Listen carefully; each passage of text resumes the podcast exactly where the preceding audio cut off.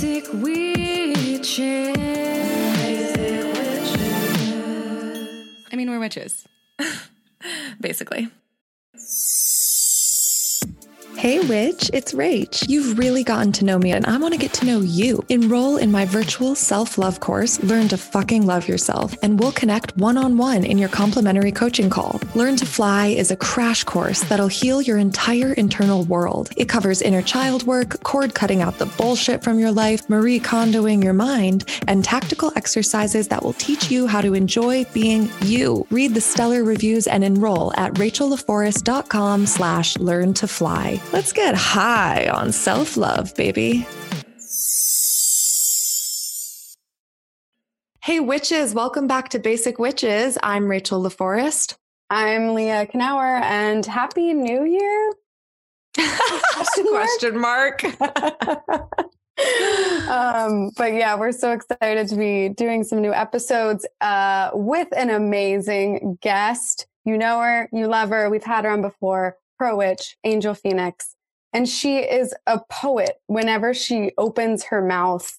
So it's going to be a good episode. Oh, yeah. And this episode is all the goosebumps, so much synchronicity, so much wisdom mm. coming through, prophecy, mm. dreams. Like, mm-hmm. it felt like we were sitting around a campfire telling witchy stories. Like, you're going to love it. Yes.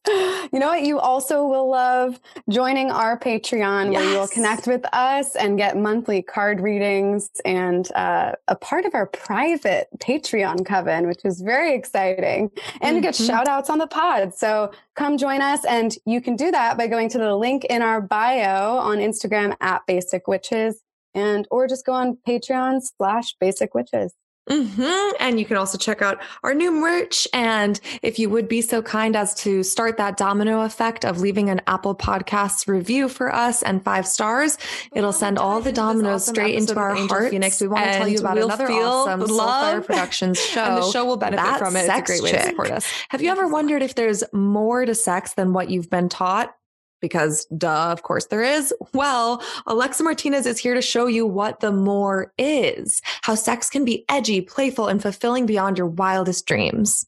As a sex coach, business mentor, and intuitive guide, Alexa will take you on a journey of pleasure, discovery, to show you how to create your best sex life and cultivate your desires, leaving you turned on and inspired as fuck.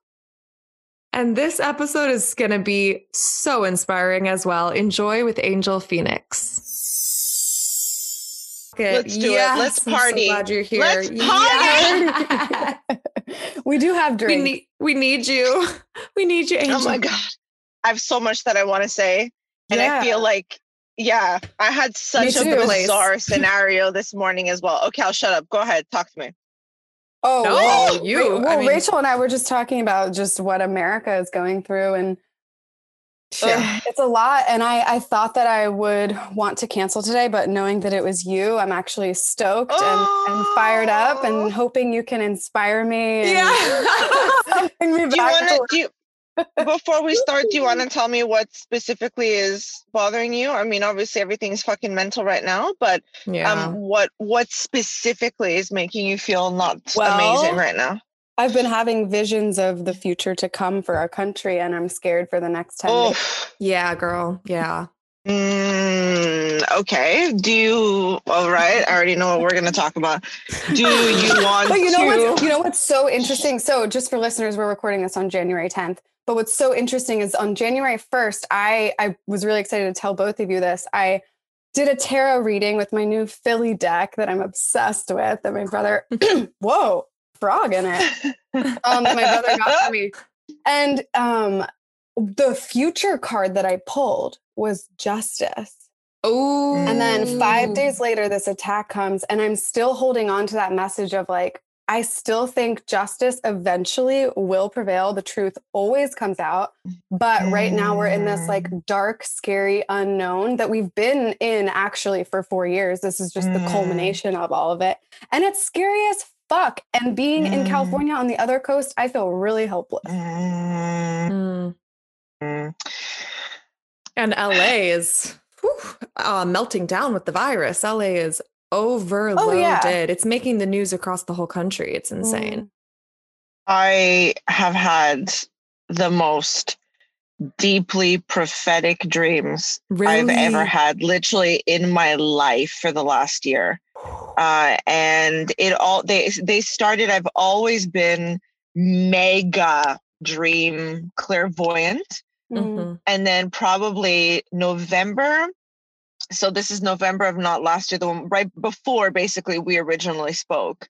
Mm-hmm. I, I, you know, yo bitches i have journals of shit that i see and i write and i just like all the th- and i mean journals and journals and journals and one of them for context is my my uh, here's a pearl of wisdom and it's dropping in and i'm going to tell everybody here who knows that they are either at a altar or a rite of passage or they are absolutely becoming more activated with clairvoyancy clairsentiency clairaudience i mean if your sixth sense is throbbing do yourself a favor and share the magic you see.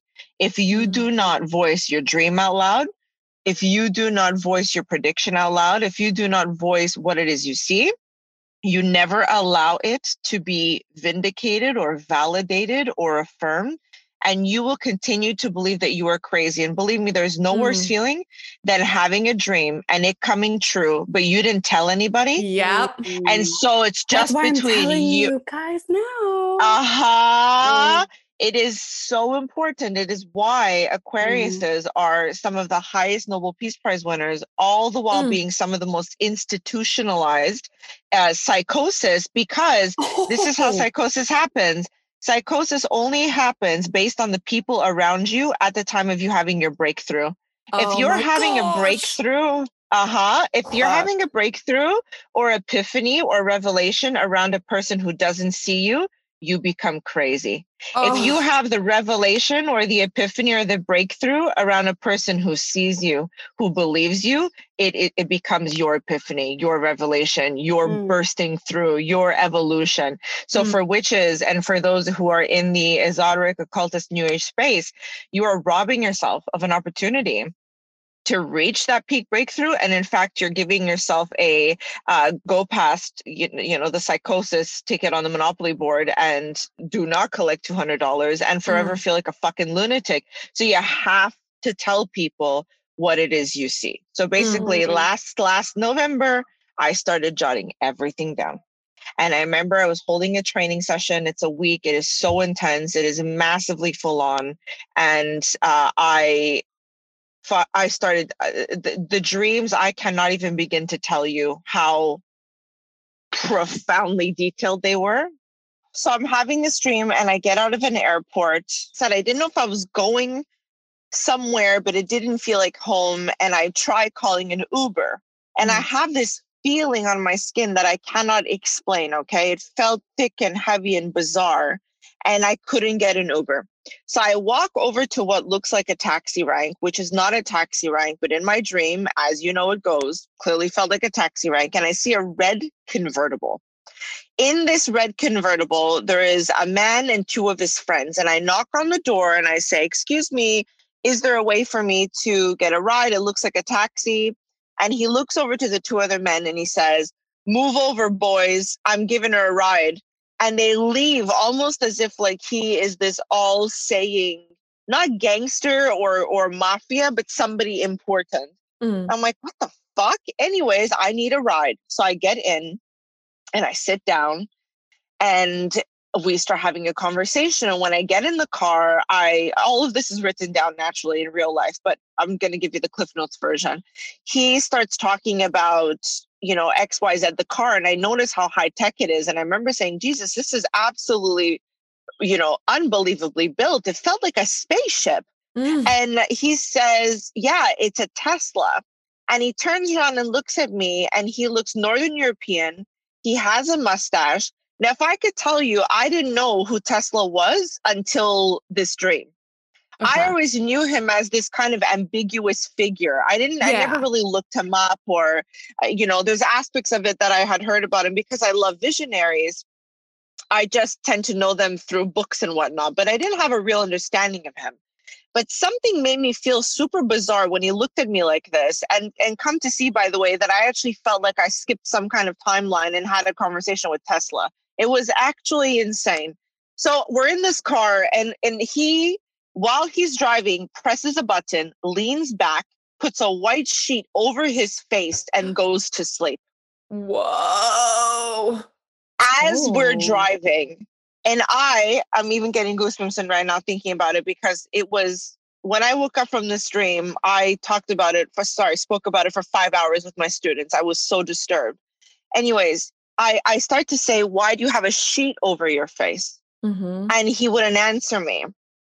Now, even saying this out loud, it feels like you know when you kind of the dead go to sleep, or you you know in a morgue or something, and they put mm. that sheet over the face. Yes. Mm. Anyways, and he, and he says, "Don't worry, you know it's it's driving automatically." But he wouldn't look at me. He wouldn't speak, and all of a sudden, a storm hits, and now I start to get really uncomfortable. I, I'm like, "Look, this is dangerous. You need to be looking where we're going. I don't care if the car is automatic. You need to look where we're going." Mm-hmm. And he puts his head up, and he presses a button, and just like that he ejects from the vehicle into what looks like a motorcycle of sorts and he starts remote controlling the car that I'm in. Okay, Whoa. fun fact, which I found out Tesla invented the remote control. Mm. Oh. I did not, oh. I didn't know that. I didn't know that. Wow. So he and he was laughed at like people literally said that you're you're, you're a lunatic so when mm-hmm. i imagine afterwards I start kind of vetting mm-hmm. aspects of the dream. And I and now I'm starting to get weirded out in real life. I'm thinking like, okay, there's no way I could have fucking known that. Now I really need to pay attention to the yeah. rest of the dream. So he is in front of me. I'm hitting the panic button because I don't know how to drive this car. and he's he's kind of momentarily looking back at me, almost like a you know, mother bird with a baby bird. It's kind of mm. like, well, now you've got to fucking learn how to fly. And I, I just remember sitting there being like, what the fuck is he doing? He's a sadistic bastard. Like, I'm going to die now. There's a cliff coming up ahead and a corner. He turns the corner, looks back at me, and disappears. As in, the remote control is now gone. and I have to figure out how to drive this car on my own. Whoa. So, uh, guys, I take a black hoodie I put it on, I hold my breath, and I just start pressing these buttons as if I know what I'm doing. I don't. It's my last ditch effort. I press the buttons and it works. I manage to get the car to work. I get to a town. I get to a town at an interjection of lights and I have this sick feeling in my body. I don't know how to stop this car. So I actually end up systematically and strat- strategically crashing it between a telephone pole, again, Tesla, and something else. And so that I can run out. And something in me, have you ever had a zombie dream where you you you know there's the risk of somebody running after you of somebody mm-hmm. trying to mm-hmm. eat you very like 28 days later disturbing yeah there was no indication to me that this was a zombie dream, but I was acting, I was acting as if there were zombies everywhere. But there was no zombies. And I couldn't figure out why I had this fear, this underlying paralyzing fear. And I decided to stake out behind a bush and wait to see if any zombies would show up for lack of better words. Now, again, there's no mm. logic to this in this dream. There's no reason I should be feeling this way. Mm-hmm. And I start watching people. Now, this is where it gets absolutely mind bendingly goosebumps mm. up the mm. vagina. Please listen to this because it's nuts.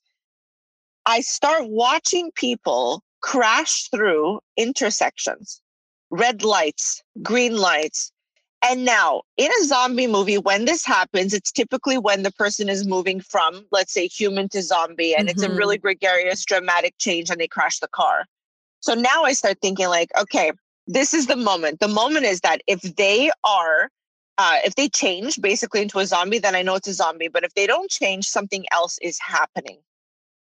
And I watch them and they crash the car, but they don't turn to a zombie it's almost like something is intermittently happening for them to lose control and then mm. they crash the car and they walk out of the car.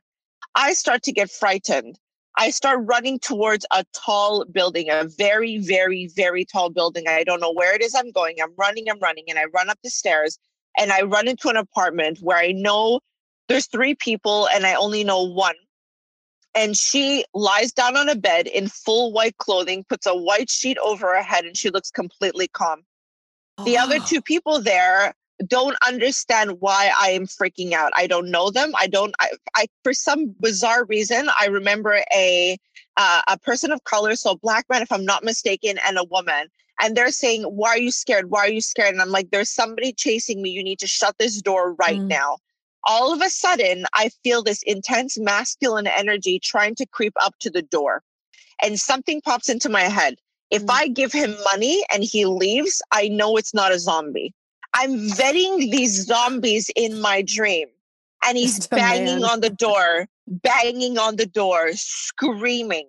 Like, I mean, have you ever heard the most road rage man in the world screaming? And I start to feel uncomfortable and I'm scared. And I take money out from my pocket and I slide it between the door entry and him. He takes the money and oh. he leaves. Oof. I close the door and I remember I remember my dream thinking, wow. Okay, even if everything mm. is ending, if I have money, I'll be able to make it out alive. And I go into ah. the room and I say to them, you know, how do you not know what's going on? Turn on the news. And I have goosebumps mm. all over me. And I will take a picture for your show notes so that you can actually show people this. There's a woman on the news and she is looking at a map. The map, and guys, remember, this is before the vortex. This is before everything. Yeah she's saying that there's a vortex. There are four vortexes coming out of America, the Middle East, China, and somewhere else. And I cannot make out the last one. There's an airplane moving across the screen.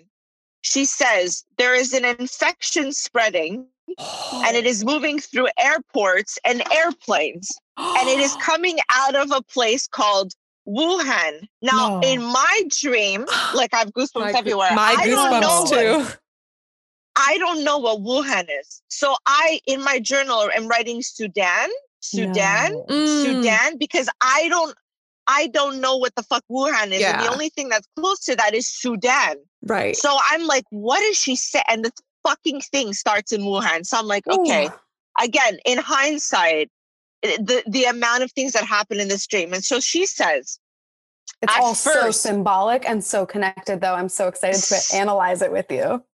Oh my God. Yes. Uh, yes. Oh, like seriously, if that was a margarita night that we could have where we could just analyze every prophetic dream, yeah. that would just make my third eye fiddle my skittle till the end of time. so she says, she literally says, there is this disease that is moving through airplanes and airports. We thought that it was a virus. It is just people waking up. Oh. Now, that is why people were crashing mm. their cars. Ooh. She was talking about a burst of white light hitting them and their abilities waking up. So, like clear sight, clear hearing. And on the wow. screen, a doctor shows up on the screen with a brochure. And on the brochure, it says clairaudient, clairvoyant, clairsentient, clairalience, all of them. And he's saying, and he's walking people through what they can expect to happen. So he's on the screen, he's saying, This is not a disease. We thought it was a disease. Turns out there's some kind of reboot happening.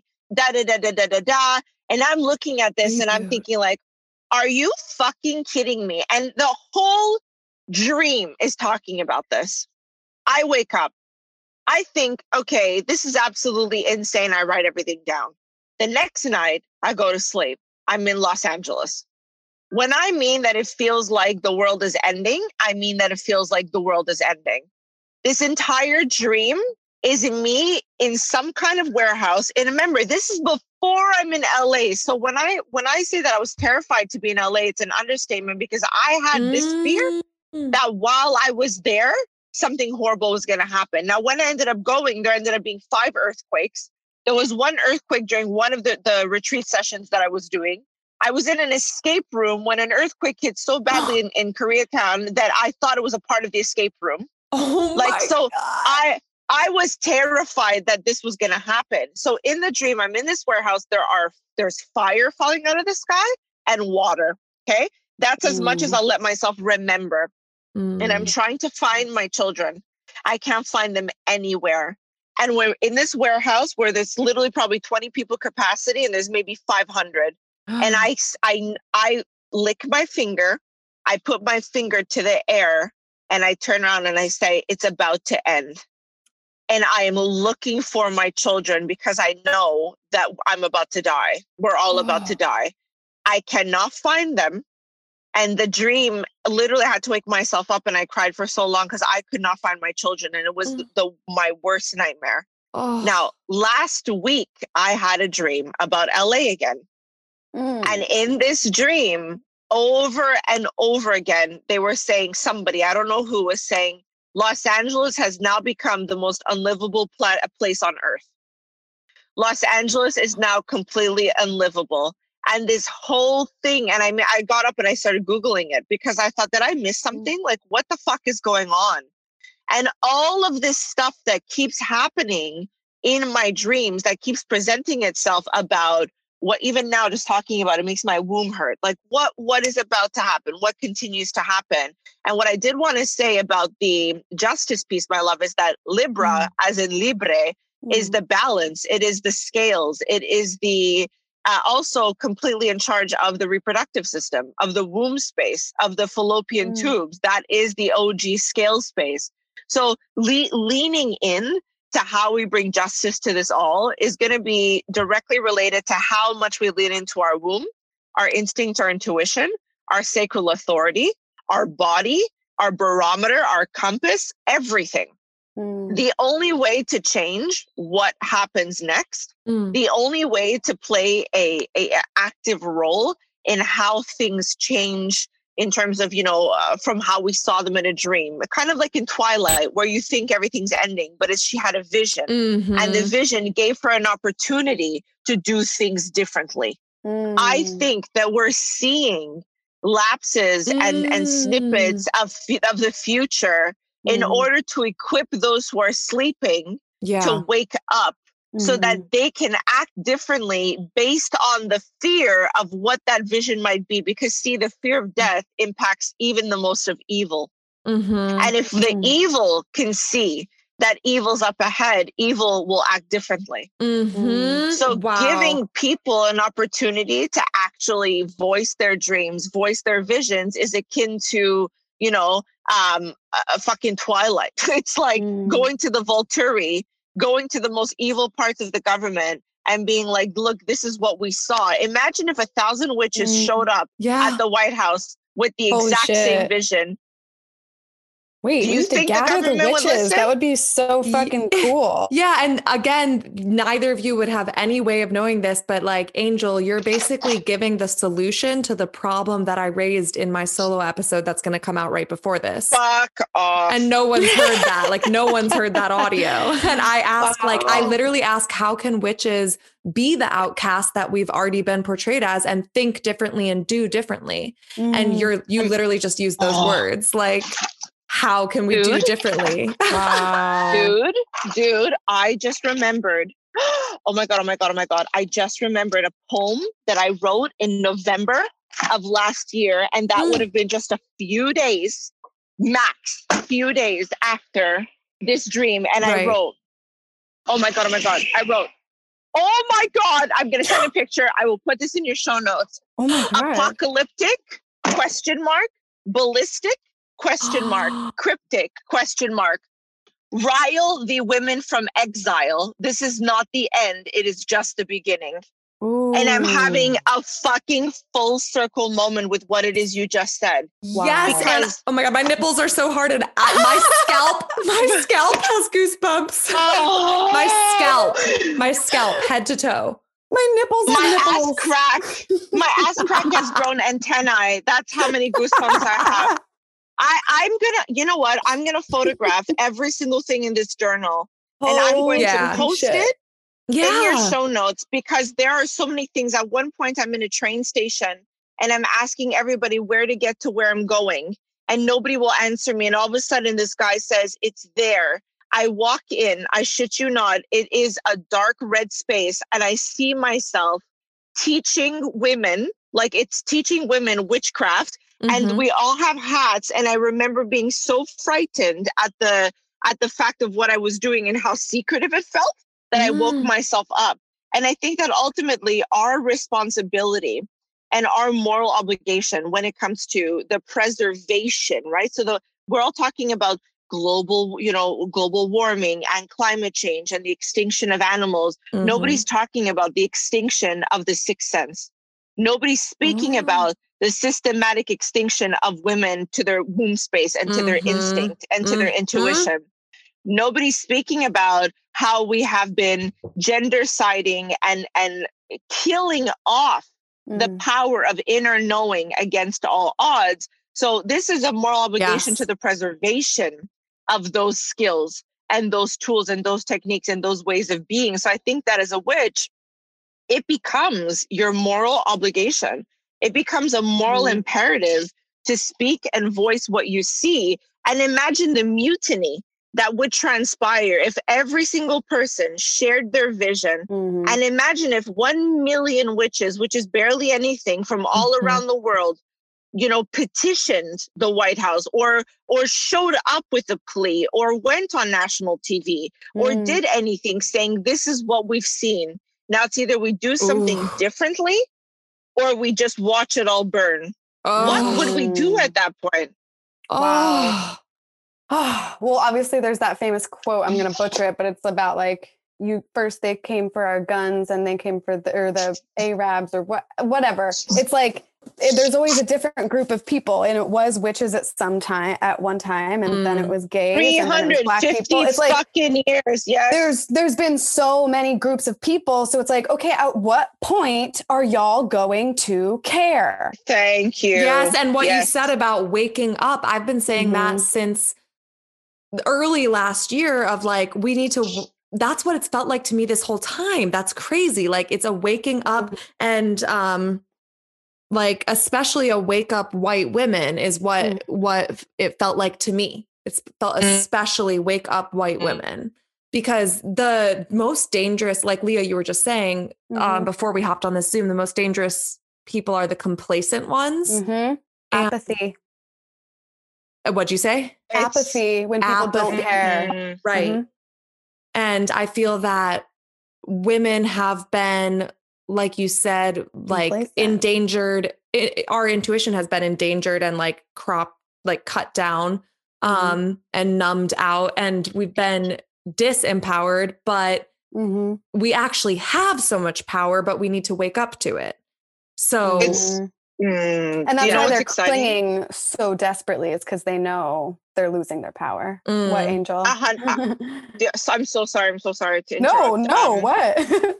Oh, I, I was just thinking about how, and I, I think I spoke about this on the last episode we did together, but where we talk about cockroaches, we mm. talk about how they would survive the nuclear fallout or the apocalypse. Nobody speaks about what women have survived mm-hmm. and how we are raped and pillaged and burned mm-hmm. and we are stuffed in boxes and we are lobotomized and we still come back remembering. Mm-hmm. And there's nothing nothing that anyone can do. No government, no system, no institution, no amount of killing, no amount of raping, no amount of butchering that could ever stop us from remembering who it is we are. And that is the mm. ultimate threat.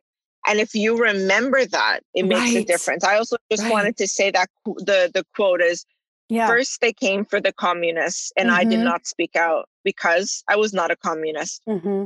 Then they came for the socialists, and I did not speak out because I was not a socialist. Then they came for the trade unionists, and I did not speak out because I was not a trade unionist. And then they came for the Jews, and I did not speak out because I was not a Jew. And I mean, we could extend this to, you know, people of color and mm. and and mm-hmm. the LGBTQIA plus community. And I mean, uh, how many? And then they came for me, but there was no one left to speak for me. And this is oh. so beautifully symbolic. So I love that you just that. brought that up. Yeah. yeah. I think of that and it it's, makes my bones chill every time because it's like and oh, and I know right. Rachel and I have talked about before on the podcast we both love Anne Frank. I've always been so ah! fascinated by Anne Frank. You too? Fuck off. Fuck? you do? Excuse my fucking language. Anne Frank was my first obsession. Oh, the yes, Holocaust became. Oh my god, I'm about to start crying. I read her diary my. so many times. I want to go I, to her annex so mm-hmm. bad just to like. I have in, full. Oh. Okay, no, this is really bizarre. Yeah. I have full body goosebumps right now. Me I too. have been obsessed with her mm-hmm. since. So my obsessions were volcanoes, ESP, and Anne Frank. oh. And when I mean, when I mean that I obsessed, I the first time, oh my god, full fucking chills. Okay. Whoa. I was about to headline a music festival doing uh, ambassador for suicide prevention. And mm-hmm. before I was there, I had to go to Capitol Hill to do some stuff on changing legislation for suicide prevention. I was so young, and I remember taking myself mm-hmm. out on a mm-hmm. date to the Holocaust Memorial Museum in Wait, DC. I have taken myself on a date to an Anne Frank Memorial in LA. Wow. Oh my God. and I, did, and, but also the whole thing that's happening on Capitol Hill is just taking me really bizarrely because I haven't thought Full about circle. being there in so long. Oh, yeah. Wow. And, and just being, yeah, so just being there and, she, and, and being. She was a oh. truth speaker. Oh, and and uh, like just hear hearing what she had gone through, which is so eerily similar to what we're going through now. It's mm-hmm. just, I mean, Trump how, is Hitler. How did we? How did we not learn? And I mean, we collectively as a nation. Like I know a lot of people have, but but clearly there's this underspoken a private underworld of people who feel like they're not represented and they're angry and it's really dangerous when well, stupid people are angry what scares me yes exactly uneducated people and anger angry and having all the guns mm-hmm. um what like so my I'm also really connected with Anne Frank, which listeners have heard all about this. Like my hung, my grandma from Hungary. This is fucking weird. Yeah, she her name was Anna Frank. So like super close. What? Yeah. My mom's mom from Hungary. And um What the fuck? And yes, and my I went I did have the like privilege of going to the Anne Frank Museum in the Netherlands and um I have that same thing where I feel really connected to her and I like every time I take out the brochure from the museum, I just cry so much. Like, wow. you, you know, I think empaths can yeah. like feel what she yes feeling and mm-hmm. tap into that um and it wasn't that long ago oh. no exactly it was not that long ago mm-hmm. so angel how did you like interpret that dream after having that and what did you do differently if anything. I'm tripping balls at how many. See, look right. as well. Like, can I? Because I, I, I promise I'm going to answer that question, my love. Just see how many similarities, synchronicities between mm-hmm. three of us. Mm-hmm. Imagine mm-hmm. the yep. revelation, epiphany, and breakthrough if one million people at the same Woke time up. discovered how linked linked that they were. Yes. mm-hmm. Yes imagine because you can't deny it. When you have a physical reaction to something and it becomes truth based on the physical unfolding of it in your body you can't keep a blind person blind. You can't keep a liar a liar if their body knows something is truth. Wow. And the only way to get through somebody is to create these physical sensory experiences where they realize what truth is simply by feeling it not by seeing it or discussing it yeah. hyper intellectualizing it. Um I think it's experiencing it's so, it.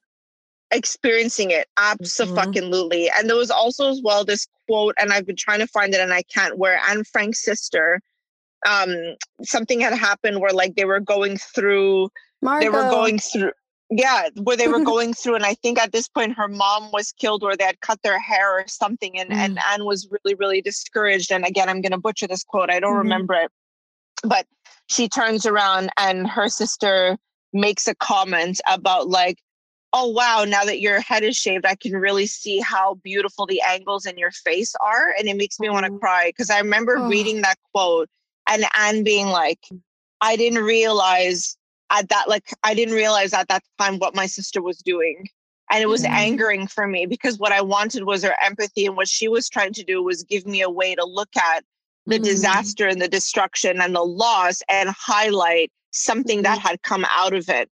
Mm. So I want to say that whenever you feel like you are being you know, sent for for to, you know, as dramatic and as as crude as it sounds, but being walked to your death, or you feel mm-hmm. exhausted or emotionally fatigued, or you feel like you might die from grief or depression wow. or anxiety or uncertainty, Whoa. is what you know what angles of your face can now see the light of day. Mm. What angles of you can now wow. be appreciated how many of your edges have when taken for granted because you are hiding behind a head of hair or a head of safety or a head of illusion of security you know looking at that other side of it out right now because we started this conversation talking about prophesizing dreams and writing down our dreams which is what you said you mm. wrote down your dreams in a journal and that's lit literally what Anne Frank did. Like she journaled, oh and oh I'm grateful every day. I'm grateful every day that oh. that little girl had the foresight and just like she was so, just so fucking cool. And she wrote it down, and here we are talking about oh. her diary. She had no idea fucking? that was going to be in our hands. Whoa! Oh my Shit. god!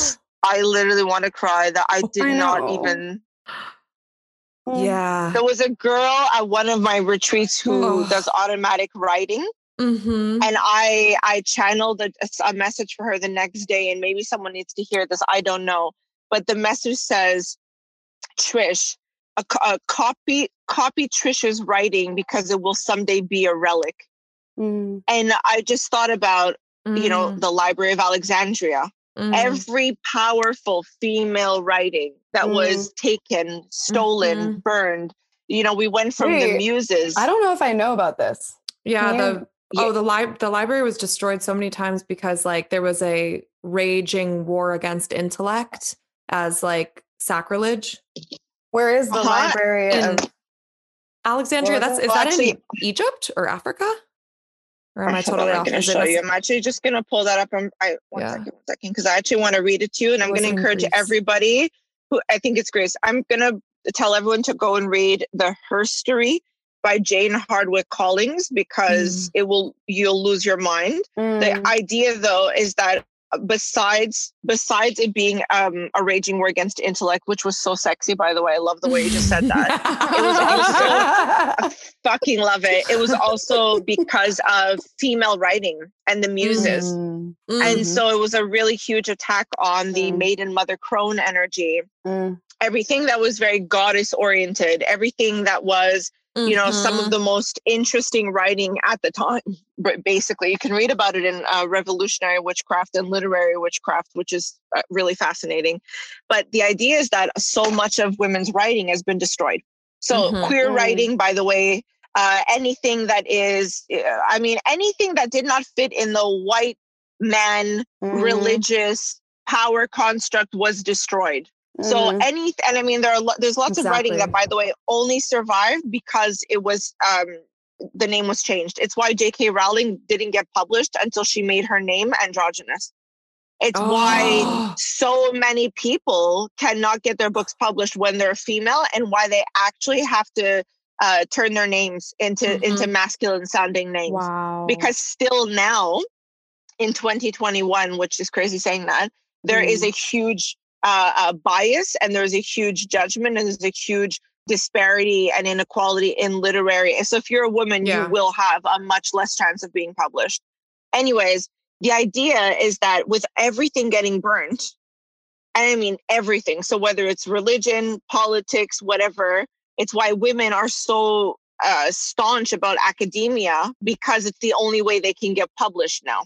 Mm. It's be they became almost highly defensive of their work in academia because it's how they were able to intercept these blockages. Does that make sense? Mm-hmm. So Anne Frank, what she did is she took something, and you know, mm. her her diary was misused and all, all, the kind of stuff. I'm sure, and we need to logically be aware of the fact that it was edited and whatnot. Mm-hmm. But wow, do you guys know about Paul Dienach? No. Okay. Do tell. Stop. stop oh, everything you are doing. This man is the the the masculine Anne Frank time mm. traveler. Oh, his name what? is yeah, his name is Paul Amadeus Dienach. And what happens is this man, and I will tell you because you will lose your mind, this man wrote a journal of everything that he saw while time traveling and refused to let anyone read it. He just wrote it down literally on his deathbed because he didn't feel comfortable and he gave it to his best friend. he didn't want to be ostracized, cast out. Oh, wow. Now I know everything's coming full circle in this conversation. When I say that I, when I heard his story, Oh, and you know what? He looks Northern European with a mustache. I was just wow. realizing that. Oh, like the dream. Holy the convertible. Shit. Oh my God. I need to show you this. Okay. He, wow. In a nutshell, one day he passes out. He passes out and he doesn't wake up for a year. Mm. Now, I'm going to have to at a break. I'm gonna have to charge my phone because if this closes, I will literally cry. Okay. okay. okay. Let me see if it still works if I do this. Can you hear me? Yes. Yeah. So far, so good. Oh my God. I think it's going to work. That's amazing. Okay. mm-hmm. Coming yes. back. Are you ready for this? Oh, yes. Paul Amadeus Dienach goes into a coma. Now, much to you know, what he thinks. He's basically in a coma. It is what it is. His family's freaking the fuck out. They don't know what has happened. They think he's ill. They have no idea. You can read all about this online. What he went through is remarkably different. now, this is the second or third time he slips into a coma. This is the time where he went under the longest and he wakes up in 3906. what? I'm going to be fascinated. I need to get into this. 3906. and when I say, first of mm. all, let's like right away, let's go into the naysayers. 98% of what he said has happened. Let's just start there. Ooh. Down to the fact that he was looking at iPads before. And this guy was, this is like 1910 or 1920. Okay. this is a long fucking time ago. what? Oh he he wakes up in a room that he describes as so clean and so Ew. modern and so sterile and he thinks mm-hmm. okay he must be in a really nice hospital that's the only way that he can describe it he is covered in bandages mm. top to bottom in bandages in what feels like a hospital room but he said it felt like almost too perfect. He didn't understand mm. why the walls were so wide. Like there was something disconcerting, but he thought, fuck, I must have gone into an accident. Like maybe I passed out and something happened and et cetera, et cetera. And then he, again, remember, he can't see himself. He's in bandages. So he is sitting there and this woman comes into the room dressed like a nurse. He says, the cleanest nurse I've ever seen in my life. and these doctors come in and start speaking in a language that he has never heard. He's a linguist. He loves language. And so if you if anybody listening understands language, you can find similarities. You can mm-hmm. know that, oh, this is like an Anglo-Saxon uh, Saxon or origin. He couldn't figure out anything. He said it sounded mildly Swedish, but he's like, that's it. That's the closest I could get. And that was barely a bee's dick. Mm-hmm. Anyways, they're speaking this language and he's trying to understand things because now he's starting to get scared because there's nowhere near where he's from that mm-hmm. spoke this language.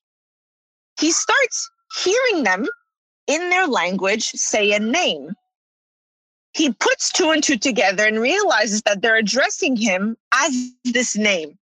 Now he's like, what the fuck? This is not me. But when he goes to open his mouth, all he can speak is English. Mm.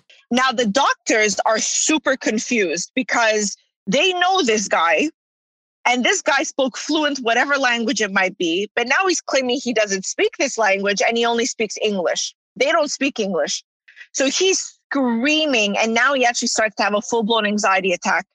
He realizes something's really wrong, but he can't put two and two together. And he's like, Let me see my best friend. Let me see my mother. They don't know what he's talking about. They actually inject him with a sedative. He goes back to sleep. When he wakes up, it's a week later. His bandages are off. Fast forward, he looks in the mirror. He is not Paul Amadeus. Oh. He, this starts the whole set like I have so many chills right now because when I first I didn't I was like, how have you never heard of this story? And I know now why because this is the kind of story that you don't want the public to know about. Mm. He goes on this wild adventure. Now the best part is that the doctors knew what was happening to him, and they what? called it a conscious slide. what? Oh my god! It's like up. It's like consciousness sliding into another body uh-huh and another sense of space of time and everything in between. Oh and the and, the, they ooh. they knew exactly what was happening. So by the time they ooh. realized this he wakes up they're actually having like if you could see my arms right now i will try and screenshot that. They they realize at this point that they can't communicate with him because he's experiencing a conscious slide and they end up inviting these spiritual people who come in and they're they're like called the keepers or something like that and this starts this whole adventure of him finding out about he's in 3906 he details everything that happens in human history um, and and one of the things as well is that we go through another dark age and the dark age follows the age of uh, of awakening because people start to um, mm uh, I won't go through right now. I'll, I'll talk to you about it in a second. But basically, he is in this place. He starts to learn the language. He has a whole life. He actually doesn't want to go back to where he's from. And the mm. spiritual mm. leaders are like, look, we actually don't get to decide that. You'll know whether you're going to go back or not when we take you to this place. He's like, what are you talking about? So there's this island called the Valley of the Roses and they bring you there and that's where the people with conscious slide either go back to where they came from or stay but they oh. have no say in it mm. it's only mm. the energy there that decides oh. so there and they spent a year teaching him about the world they refuse to tell him what happens in his lifetime because it'll it'll impact him so they tell him mm. about the future they tell him what happened economically, politically. We colonize Mars, and then within literally, uh, I think it's 60 years, a natural disaster happens on Mars and we all die. How could he have oh. possibly, like, how could he have possibly known that? And it makes complete sense. It makes mm. complete sense. We have not, we, we don't know anything about the climate yeah. in, uh, in Mars. We have right. no idea. So he says, we get there, we colonize, and there's apparently 6,000 people and they all die. Oh. Um, so they tell him a lot of different, really fascinating, interesting things, but they don't tell him about his lifetime just in case, because then he can impact things. Right. Fast forward, he goes to this Valley of the Roses. He says it's the most beautiful place he has ever been, ever. Mm. He said mm-hmm. everything was stunning, the landscape, the sound of the birds. That he said it was the most beautiful place he had ever been. And if you if he knew what heaven was, this is what heaven would look like. Mm. You have to mm. get there on a canoe.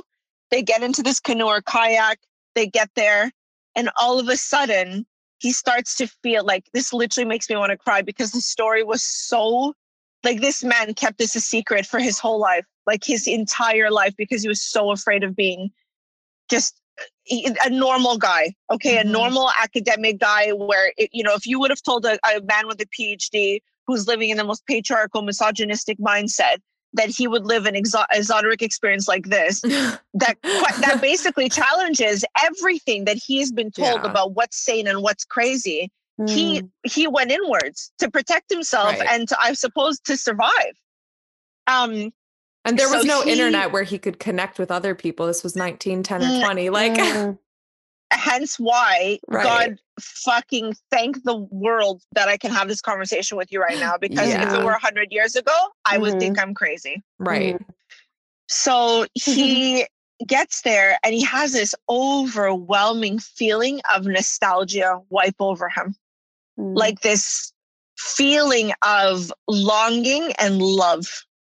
And all of a sudden, the his first love her face, Anna, her name was, believe it or not, pops wow. into his head. Yeah, I just, I was like, you're kidding me. It's Anna. Pops wow. into his head. And he said that he felt this immense amount of love wipe mm. over him. Just this feeling of like missing Anna. And just like that, oh, by the way, he didn't sleep for one year. I forgot to tell you that. Whoa. So, one of the things for conscious slide is you don't sleep. Oh. That's how they knew oh. he was having a conscious slide. He didn't need to sleep.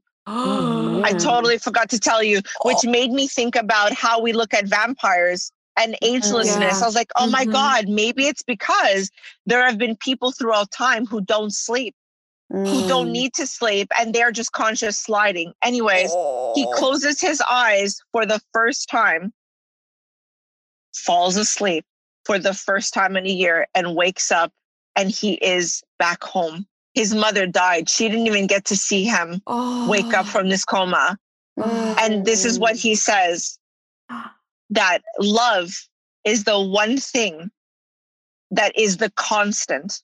Mm. It's an unconditional frequency that doesn't abide by rules of time and space, mm. that it mm. goes through any dimension. And this is where we get our stories about karma and past lives mm. and mm-hmm. kindred spirits and twin flames mm. and soulmates is that there is something that keeps us coming back.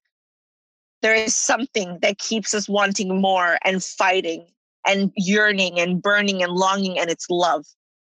And it's not nostalgia, it's a remembering. And that every time you feel overcome with this love and this, and why why heartbreak is so devastating is that you're literally breaking time and space. This is why grief feels so long and mm-hmm. so endless and so mm-hmm. treacherous. This is why time is relative, why it goes so fast when you're having fun, mm. why it mm. goes so slow when you're in pain. Because love is the thing that speeds up or slows down existence as we know it. Mm. And on the mm. same token, that level of love is what keeps us coming back or keeps us moving forward. And the way he describes it is that the way he felt about Anna brought him back to where he was. That's how powerful love mm-hmm. was. Mm-hmm. And his conscious woke up in his body to finish his karma wherever it is he needed to finish his karma. And he didn't mm. die and he didn't go to heaven and he didn't do anything. But can you imagine all the mythology that would make sense based on yeah. this guy's story a hundred years ago? Yeah. Why we think heaven, why we say the light, why we say love. Mm. It all mm-hmm. fits into what he says even mm. the canoe to get over to the valley wow. of the rose like there's so many depictions of crossing a waterway to get to the place of like um re- uh, shit, reincarnation so right. yeah like isis take it's always like taking people across a waterway ancient egyptians mm-hmm, mm-hmm. so much depiction of that Oh my God, you are so right. So this was 39, 3906 and he basically was born in 1884 in Zurich. Wow. he became French and a, he became a French and German teacher and lived a tormented love. The woman he was in love with married another man richer than him, and two years oh. afterwards she died of tuberculosis. Mm. carried on his life, but in 1917 he fell ill. He did not contract a simple fever nor the dangerous Spanish flu, um, his disease was an incurable, mysterious one, which appeared in 1915 and basically vanished entirely by 1924, the so called encephalitis lethargica. Whoa. An abrupt and heavy sleepiness would take possession of the ill person who could remain asleep for a few minutes to some days, weeks, or even months in a state oh. from which you cannot either wake up or not. In the first episode of the disease in 17, Amadeus slept for two weeks. And, and when he woke up, he had no memory whatsoever of what happened to him. In 1921, hmm. it kicked him a second time, this one in a more violent way. And he remained in a comatose state once again, this time for a year. When he woke up, his mother was gone, and he contracted another disease with no way out for many people, TB, and that's when he moved. So the cold Zurich was not healthy for people suffering from TB. So he moved to Athens, where mm. he hmm. became he came to teach French and German. This is where basically his diaries, he gave them to Papachatzis, his best friend, before returning to Switzerland in 1924 when he felt close to the end. It was a gift for a friend, only for him. And that mm. student read and translated the 800 pages for his friend and soon realized that his hands were on something of an extraordinary value. Mm. The result of a messed up mind, obscured by the disease of a fervid, fervid imagination, perhaps, or the report of an adventurous trip occurred while laying on a hospital bed. The answer is in the mind of those who read because his best friend decided to publish those diaries 50 years after receiving them. With not little trouble from the political and religious authorities, Dienach, aware of the value of such a documentation, specified more times throughout the pages that Dienach was neither a writer nor a man of imagination. He was only describing an experience through his coma. Mm. He had no awareness of going through a coma. And then when he woke up in 3905 in a body which was not his own, but of a certain Andreas Nordham, an Italian man victim of an accident with his flying machine called a Linson. The doctors talk to Andreas and they explain to him who he is and what he had, but that the man does not recognize anybody as he is Amadeus in reality, who does not even understand the language spoken by the doctors, which sounds of Nordic origin. The man is surprised of the environment, all styled in glass and lights, and notices for the first time the strange uniforms worn by hospital staff.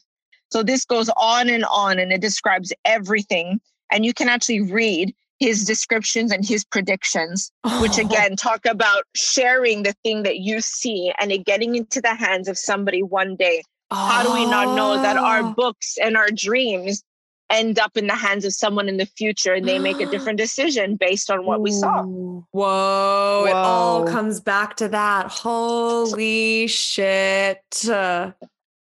Wow. Remember, as well as a kid, you're told keep a diary. Little yep. girls, keep a diary. Mm-hmm. Why? Don't you mm-hmm. think that's perplexing? That the one thing stops. that withstands time.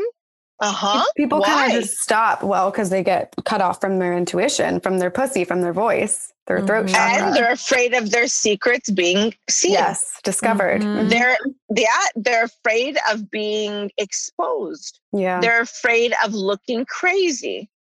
They're afraid of being institutionalized. Mm-hmm. They're afraid of, uh, and so all of this karmic past life uh, fears, ancestral shame comes over them.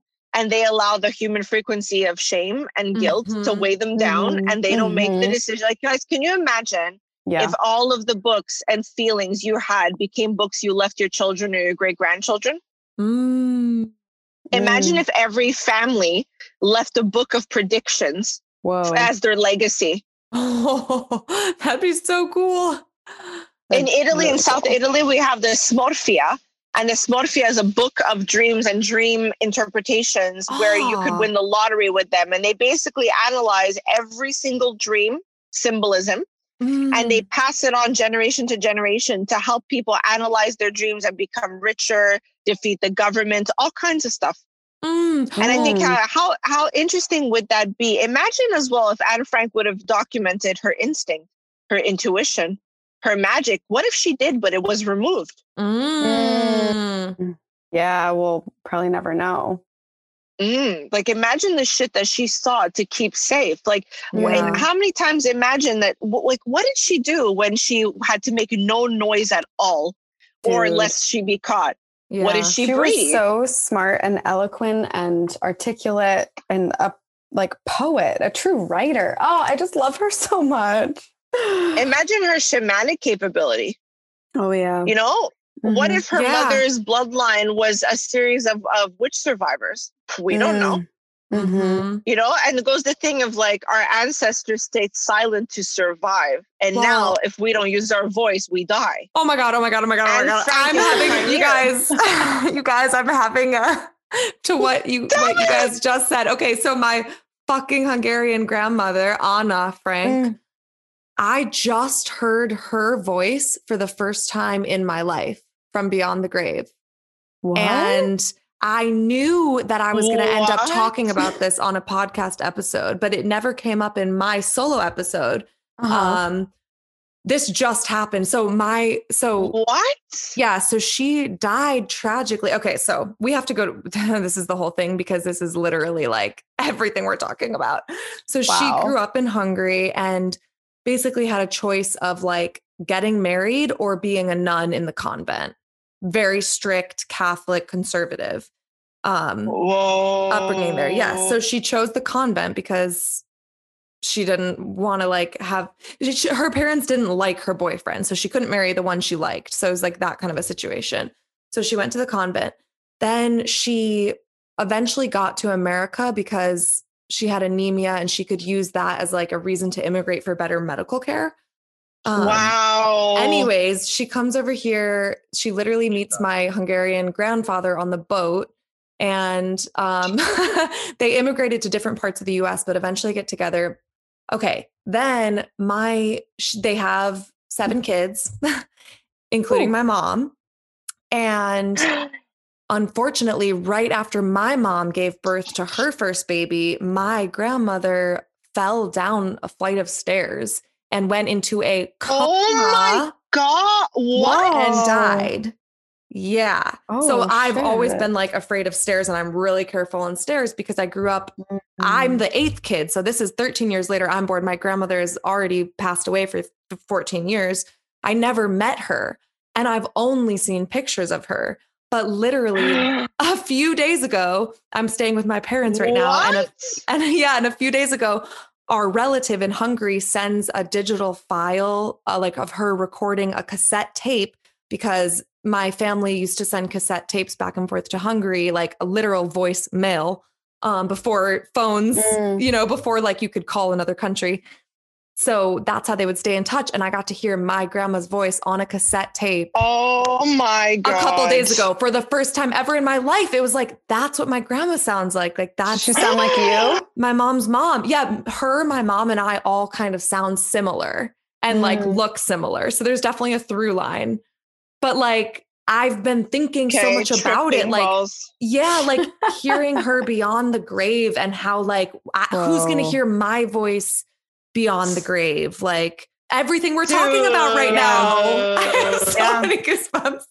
I know. Dude, yeah. it's a podcast, is a digital, a digital, and this is why please, please back up all of your episodes somewhere. Yeah. Because in the event that Apple or Spotify or whoever gets rid of them, how are you going to be stealthy and make Ooh. sure that this message gets to the witches? Shit, mm. you're so right.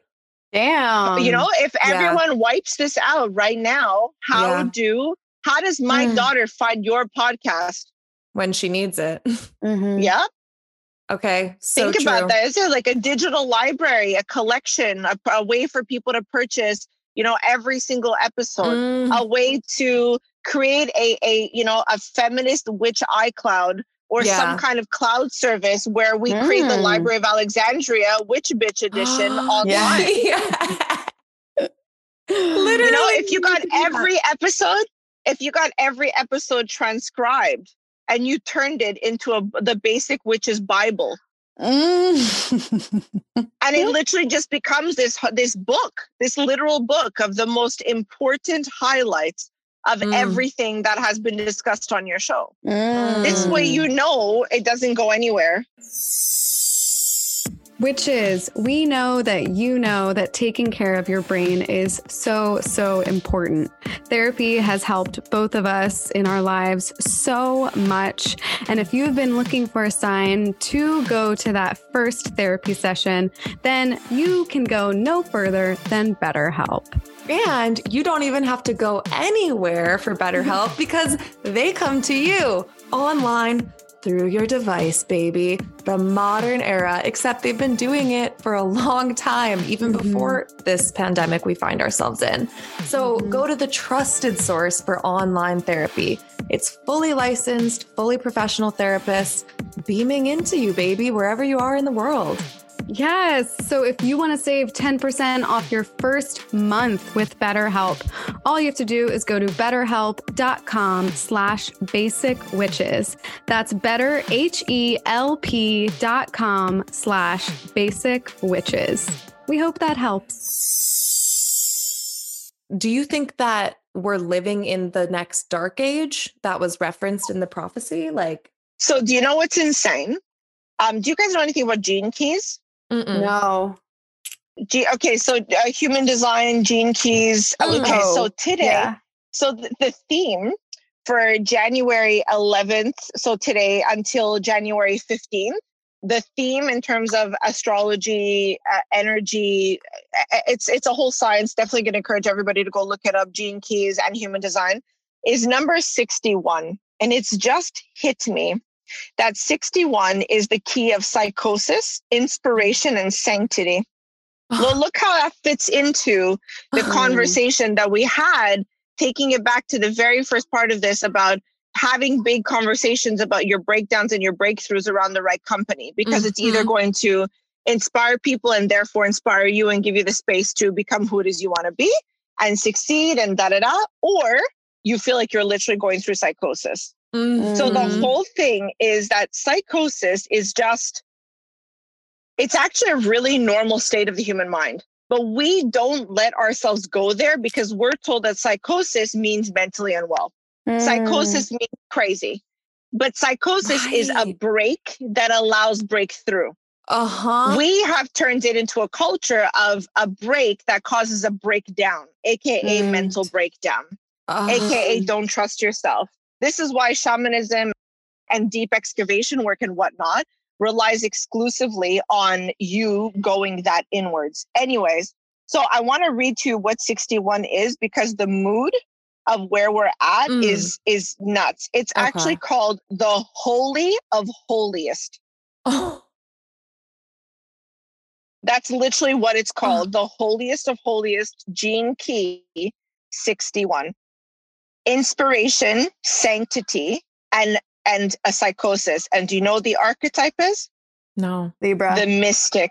Ah. Um, oh, the waking up the, of the intuition. The mystic archetype feels the pressure to solve the great mysteries of life. Wow. And the question why is always present. And they will not be satisfied until they find the answer. And they themselves can be very mysterious, but when inspired, they have a contagious energy about them. They're interested and fascinated in knowing the unknowable. Is that not the whole theme of our hmm. entire conversation? yeah. So the internal motivator, and this is the theme. So from January wow. 11 to January 16, to know the cosmic mystery. So the head center pressure is the internal motivator when it comes to the mystic. And the Achilles heel meaning the weakness, but the strength is the obsessive mind. So when we look at the positive kind of attributes and stuff that that is like, you know, all right, what's the good thing about the mm-hmm. mystic with the obsessive mind? It's the creativity, the inspiration, being a seeker of truth, originality, mm-hmm. innovation, mystery, and the enigma, the deep, persistent, wise being. It's knowing mm-hmm. that you know nothing. But the mm-hmm. reactive qualities is that sometimes you can freeze, you can get anxiety, which is look, you know, and I can imagine how many witches and mystical types in America right now would be mm. in that fr- freeze, right? That fight or flight response. yes. They'd be in this place of like, oh, fuck, I know I'm magical, but I'm freaking out. Mm-hmm. You know, my mm-hmm. depth and my my my the well is like, oh no, this is too much. My emotion, my instinct, my intuition, I need to shut it off. It's where mm. our awareness feels like a curse. Mm-hmm. So what mm-hmm. happens is you when you get reactive in that, you'll reject anything that disproves your biased opinion. Mm-hmm. You'll reject anything that mm-hmm. disproves you, the the need you have to hold on to your fear. You're going to be so right. committed to stagnation because that stagnation feels like security that you'll actually repulse all the magic trying to come into your life. So you have to be really, really careful in that place and in that energy is that so much of the unknown becomes known. And in that place, it is too chaotic for those obsessed with control. Mm. So do mm. not reject everything trying to come to you through chaos theory. Don't freeze, don't fly, move to attending and befriending, which is what we're doing right now.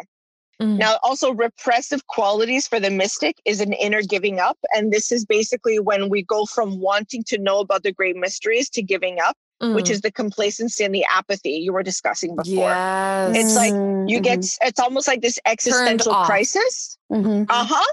And you're like, yep, I need to survive. So I'm just going to pretend that this doesn't exist and yeah. I give up. This is mm-hmm. not my fight. I don't want to do mm-hmm. this anymore. And that's mm-hmm. actually a really big repressive quality that will cost us thousands more years of feeling yeah. repressed, feeling suppressed, Fuck. and feeling stamped out. Mm-hmm. So the energy behind that fear is that you want to stay in the within the realms of comfort and conformity and what you believe right. is security. And what happens is then you have to go on this big heroine's journey to get out. This massive mm-hmm. quest, which we're all being called to do all the time, the heroine's journey. I'm going to encourage everybody to look that up as well. And when you go on that quest, you break free of that pattern, and then you're free from that sense of restlessness within your soul it's like okay if you go on mm. the heroine's journey you can embody that mystic quality. It's about accepting that challenge and using the power of inspiration. So for everybody listening to this episode look at that power alive within inspiration that activation through the transmission. You feel inspired it ignites a sense of aliveness and you are then hungry to discover more of the mysteries within life. And mm. encouraging yourself when you're feeling exhausted compassion fatigue, overwhelmed, defeated, like everything's going to shit. that your power is alive within your your creativity and your instinct and your mm-hmm. intuition and if our ancestors could survive to get you here we can keep throbbing and being like really excited and turned on for what happens next by simply choosing to be inspired instead of terrified Mm-hmm. right there's ways to kind of go about this so that that gene key 61 is super important and again the holy of holiest and the, the shadow work in this is the pressure of why it's the existential crisis it's being mm. terrified of not mm. knowing. Oh my god! Right? It's like totally. you become kind of, you know, you get disenchanted because you feel so pressured. You're like, oh, because apparently the, the, this quote that I've heard once is God is pressure. And it is. That's funny. So you, it's like you let it dictate everything mm. in your life. But what happens is, and this is this amazing quote from Richard Rudd, he says, Creativity is the single most important gift for drawing humanity out of mass psychosis. Mm. And as you mm. as you enter the field of the 61st Siddhi, which is sanctity, entering the unknowable, a huge pregnant silence descends and all of your mental activity abruptly stops. And being in that sanctity of the unknown is mm. basically the most erotic thing that you can do right now as a witch. It's sitting yes. and not knowing anything. Yes, yes, yes, yes, yes. Damn. You know, it's oh my God, sitting so in there and on. Yeah. And so instead of feeling like, because look at what's happening in the world right now. We are yep. literally in the week of weeks, and we are in the holy of holies in a mm-hmm. place, by the way, mm-hmm. which is governed by state and religion. Wow. Mm-hmm. Right? Mm-hmm. During the age of Aquarius so, and the female uh-huh. divine uprising. Yeah. and, and remember that the reactive nature to the repressive nature is just as important. So the reaction based on what we're mm-hmm. repressing. So if we're repressing the pressure to know why, which leads us to psychosis, right? Because we're like, why, why, why, why? Which then leads us to become disenchanted because then we're complacent, Ooh. whatever. The mm-hmm. reactive nature is to become fanatical Mm. And so, what look at America, and it can be described in one word, and that is fanatical. Mm. Extreme religion, mm. extreme government, oh. extreme mm-hmm. wing. And the mm-hmm. reaction to not knowing is to become obsessed with what it is you know. And therein oh. lies fanaticism. Fuck. Wow. Yep. Mm. Whereas, whereas when people can get comfortable with the magical unknown where all possibility lies. Mm-hmm. um uh-huh. parallel to the pussy parallel to the universe like mm. when you can get comfortable in that all these possibilities unlock and synchronicities happen and like support folds around you it's just so mm-hmm. It's just so that one leap of faith into like i'm choosing to just know that i don't know Mm-hmm. But uh-huh. once you can get uh-huh. there, you unlock so much. Because it's the quest. The not knowing leads you on the quest. That's mm-hmm. the point. Right. So the mm-hmm. not know if you knew everything, there would be no journey. Right. Right. That's no fun. You just you know, sit wherever you are. Right. and, and no growing no growing, no evolving, and the need to bump into different environments that make us uncomfortable directly mm-hmm. becomes responsible for what or how we evolve to grow to meet the need of that new limit we've discovered. Mm-hmm. If we sit oh. within the same limits constantly, there is no evolution. Therefore, con- go, go, go, go, go, go ahead. No, no, go. Comfort is the nemesis comfort is why we got to this place te- like advances mm. in technology that make more people comfortable make more people complacent mm. and i talked about this in my mm. solo episode that no one's heard yet like what are you willing to give up that is the the only way to make change is to be uncomfortable mm. growth and comfort do not coexist like mm. change and comfort do not coexist what would you give up are you willing to live in a tent for 3 months like occupy wall street you know like are you willing to give up mm. comfort or else how can change happen mm. this is the thing as well too it's like first of all what the fuck is comfort right. what comfort, right? What's like think about it. Like, what the fuck are we quantifying right. comfort? What are we what exactly are we trying to achieve? Exactly. And then you right. think about complacency is like, okay, what's comfortable to me? Comfortable to me, not me, I mean society. oh, right. I want the retirement fund. I want the mm-hmm. mortgage. Mm-hmm. Uh-huh. I want the I want the marriage. I want the monotony. So when you pursue a construct that feels safe, even though it makes you feel stifled, mm-hmm. your defense and survival mechanism becomes complacency. Yeah. You think, yeah. well, if there's no fireworks in my life, I, I have to, to survive the lack of ecstasy. I need mm. to sort of just d- reduce myself to a pile of fucking mediocre rubbish.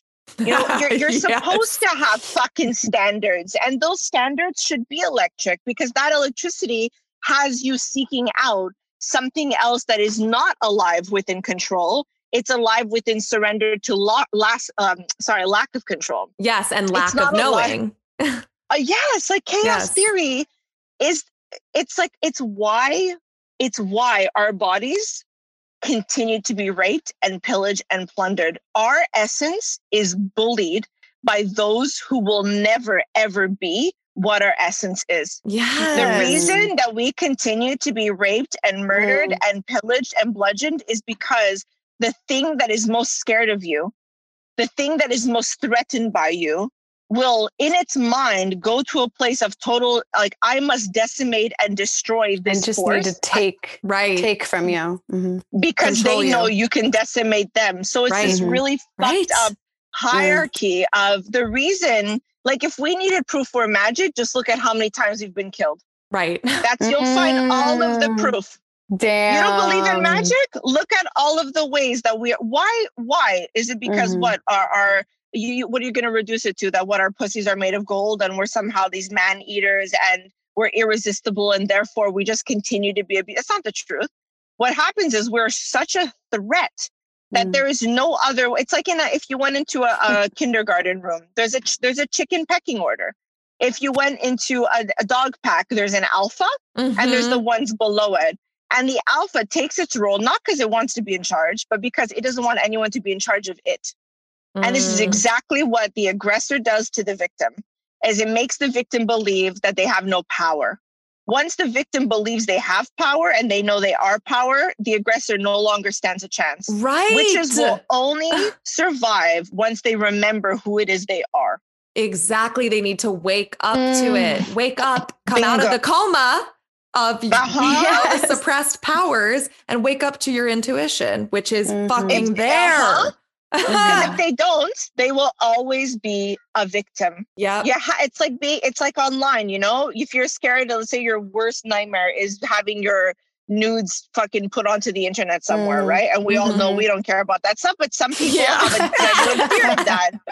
So totally. my logic was like, okay, how do I meet the fear of it? Everything you know mm. about yourself if you put it out there, no one can use against you.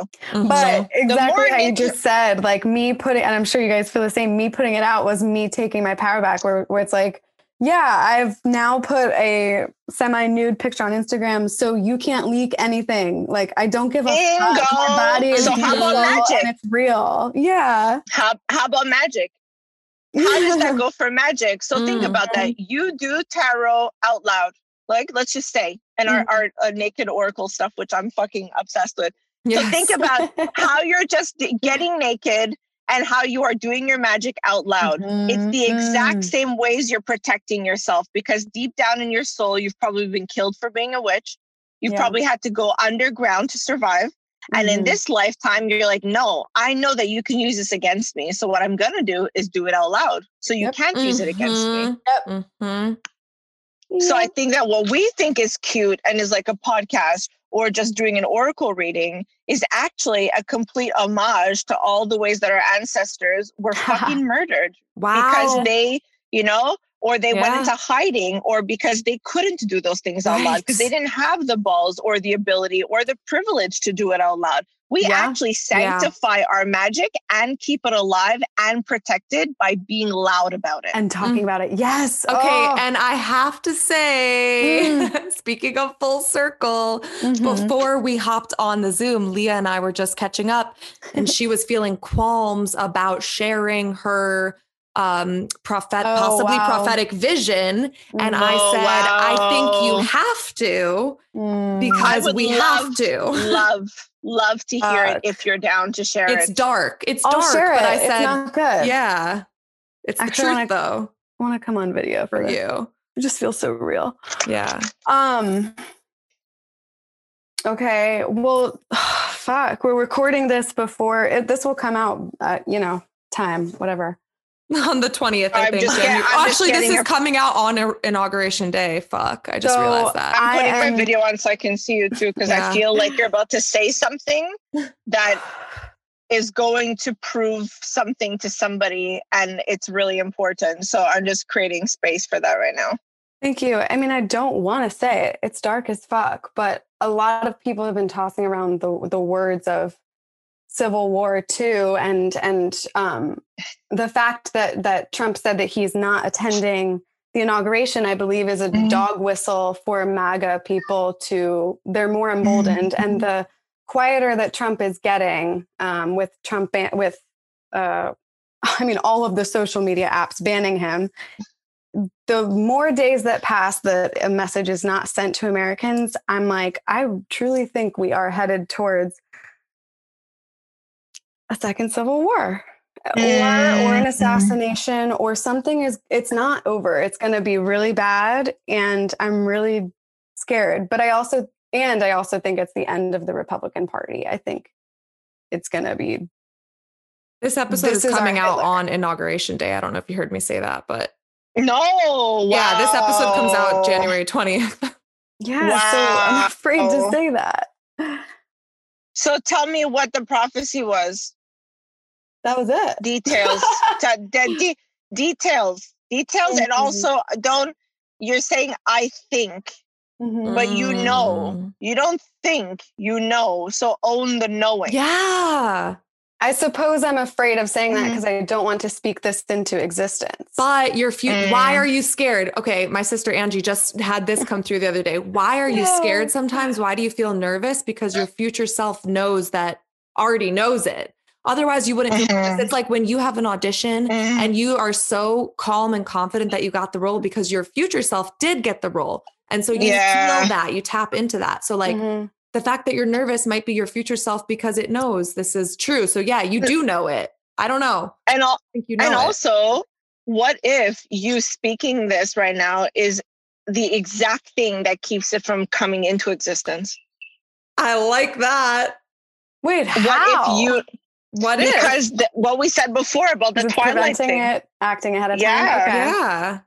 So what if you say something out well, loud so, and it scares enough people to do something differently? Right. It is so frustrating because I I was very loud during the election and like texted friends and I was called condescending.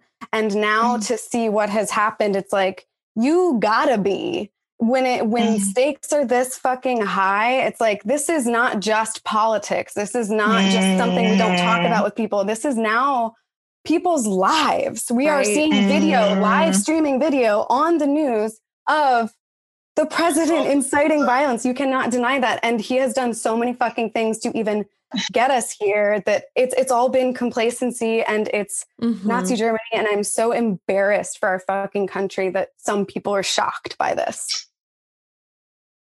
You know what? So yeah, I guess I, I knew I knew four years ago that we would be here, and that's why I was so vocal then about him not being elected. I mm. knew. And does it piss you off? Here now, yes, it gets me so mad, and all the people that like still stand by voting him for, for a second time too. Mm-hmm. I'm so I'm so mad, and it doesn't feel mm. good to be right. I don't yeah. want to be right in this scenario, but I knew, and yeah, I guess I know. Yeah. Yeah. Also, could you forgive yourself if you didn't say something and then that resulted in no. something happening? That and that's what exactly, I said back. I said right. I, would, I would rather do. I said to her, I said I would rather do too much than not enough. Yeah. Mm. And why? Why? Can I ask you a question? Why does mm-hmm. being told you're condescending even matter to you? Hmm. It shouldn't. Because I'm human. I don't know. I was wondering the same thing. Mm. Because to think about it, right? The people in charge right now, who are, for example, the president and whoever the fuck else, is condescending in nature, right? Yeah, Everything yeah. about them is condescending. So mm-hmm. if I mm-hmm. gave you a megaphone and I gave Trump a megaphone, how much louder would you have to be to be heard above Trump? Oh my God. So, so therefore, if he is a 10 on 10 for condescending, Fuck. why not understand that you maybe need to be a 15 on 10 in condescending or at least be mm-hmm. perceived as that in order to be heard mm. by the mm. people who are currently distracted by what he's saying mm-hmm. right we we don't get to decide how righteous or how good girl we sound when we are mm-hmm. trying to change mm-hmm. the world exactly right? it's so interesting I, I it is another way of silencing a woman well-behaved women rarely or well-behaved make, rarely make history right eleanor roosevelt yeah. like mm. yeah. yeah. we're gonna be it's seen like, as some sort of negative at, judgment but I, I am glad through all this that like um I, because we all relate to Anne Frank, I've always wondered and imagined, like, wow, what would my loved ones and friends and family act like or be like if I had been alive in 1942 Germany? And now mm-hmm. you can just mm-hmm. open your eyes and it's like mm. i'm i'm learning who cares enough about the future and the world that we live in and people and humanity do you know you know what's really unfortunate babe is that humans are the most predictable creatures in the world and if you want the world to feel a little less human and a little more alien a little more angelic a little more heavenly a little more not of this world you have to realize that acting human is not going to help your cause. If you want to be respected as a woman, being the good girl is not mm. going to mm. help you be heard. If you want to get in the face of, and it's terrifying, I'm not taking mm. away from that. It is terrifying having a voice, it's terrifying yeah. having an opinion. But what's more terrifying is you betraying yourself within the act of not speaking what it is you see and the tragedy right. that becomes everything you know you could be and everything you notice you could have changed and everything you know you mm. could have had a part in if you would have just done the damn thing is that yep. every moment of your life has led you up to here listening mm. to Anne mm. Frank reading Anne Frank starting this podcast like you guys meeting each other it literally all leads up to now mm. and it mm-hmm. becomes what are you going to do to stretch those wings you have to leave the nest. And whatever you become outside of that is your best. But before you feel your best, you have to feel abandoned and you have to feel like you're falling and you have to mm-hmm. feel like mm-hmm. you're going to die. But then once you do and you say yes to all of that, you grow wings and you oh become a bird. God. Literally my dream last night and I have it on on proof because I texted my partner. We were we had to we were on Mount Shasta, which is the root chakra of the earth a mountain in California. fuck? Yeah. And we had to jump off the mountain and free fall. And we were in those like wing suits where like base jumping. What base jump. And then we and then we had to go to the higher part of the mountain, the very peak, and uh, skydive off of it. And we were doing it. And the sense was, wait, let me see what I texted him. Because the sense wasn't bad. He said, Were we falling? Oh, and I said, no, more like flying. Wow. Speaking of getting pushed out of the nest. wow. and that's the free fall. And Leah's heard me talk about it. I've felt like I'm in free fall for weeks because I'm moving wow. and, and, leaving social media and just being a fucking bird pushed out of the nest. Mm. And yeah, and, uh, and also the root chakra is the symbolism of requiring the need to fall and fly so that you can lay down real roots that serve you right? In order to really tap into this feeling of aliveness and sturdiness, it actually, so before we would cut the head off the chicken, we would cut the tree from the trunk, and it's only the roots that are left. But now it's like you're you have to actually let your head fly. So the tower mm-hmm. must burn. You need to go and mm-hmm. travel and ascend and and go to places that are Aquarius air, by the way, to go to this place that's less about the security and the wealth and the and the material of mm. the world by staying you know thinking that rooted comes from wealth and material but more in what if roots grow when i believe wings will appear oh. going back to stop- what is comfort uh-huh not just material uh-huh. not material uh, Uh huh. Oh, I remember. I remember. How, oh, sorry. Sorry. Go ahead. Go ahead. Go ahead. Go ahead. Sorry. Tell me. Tell Original me. dream. Yeah. Mm. When I asked you what um what you took from I'm your so dream sorry. and yeah. and how did you, what did you do differently? differently? Yeah, because I'm still curious about that. It has because this was a domino effect and there were all these other dreams that happened so literally throughout the last let's mm. say 12, like 15 months mm-hmm. it has showed me where i disassociated from my power in order to survive and what happened mm-hmm. was that dream was mm. so undeniable i my logical brain could not discredit what i saw and that actually created this experience for me where I had to realize that I'm wrong about everything. And in mm. order for me to actually feel alive and, and be embodied, I have to be willing to believe everything it is I see. If I don't mm. believe what it is I see or show myself, how will anybody ever believe me? Mm. So that skyrocketed this kind of uh, a situation for me where I started calling myself out uh, in every single way, I didn't believe myself, didn't mm. believe what I saw, didn't believe what I felt. And the more dreams I had, that became completely fucking true. And that absolutely happened because you're right, right? I don't want the dreams to be true. Yeah. Mm. So I was continuously being like, oh, you're so egotistical. Why, why would you, you know, uh, why would this even matter? Why, what are, you know, why are you seeing this? Or, you know, all this bullshit that goes through your brain about uh, maybe it's what you ate maybe it's because you went to sleep at this time like mm-hmm. you just mm-hmm. try in a panic mm-hmm. to substantiate and justify every single thing it is but you get to a point where that's such a crock of shit because you can't when something mm-hmm. like wuhan and yeah. a fucking airplane yeah. and a disease it's like what did i eat before bed that gave me the details of a global pandemic oh my God. it's like what yeah. the fuck? It's it's it's mm-hmm. absurd. Mm. So mm. the more that that happened, mm. the more I started to pay attention to other aspects of my life where I was mm. reducing or minimizing my power mm-hmm. in order to feel less overwhelmed or less intimidated or more understood by the masses, oh. which then led to more of an em- embracing of my magic, my astrology, my channeling, my intuition, all the parts of me that I've been told my whole life are full of shit because mm. they come mm. so easily to me.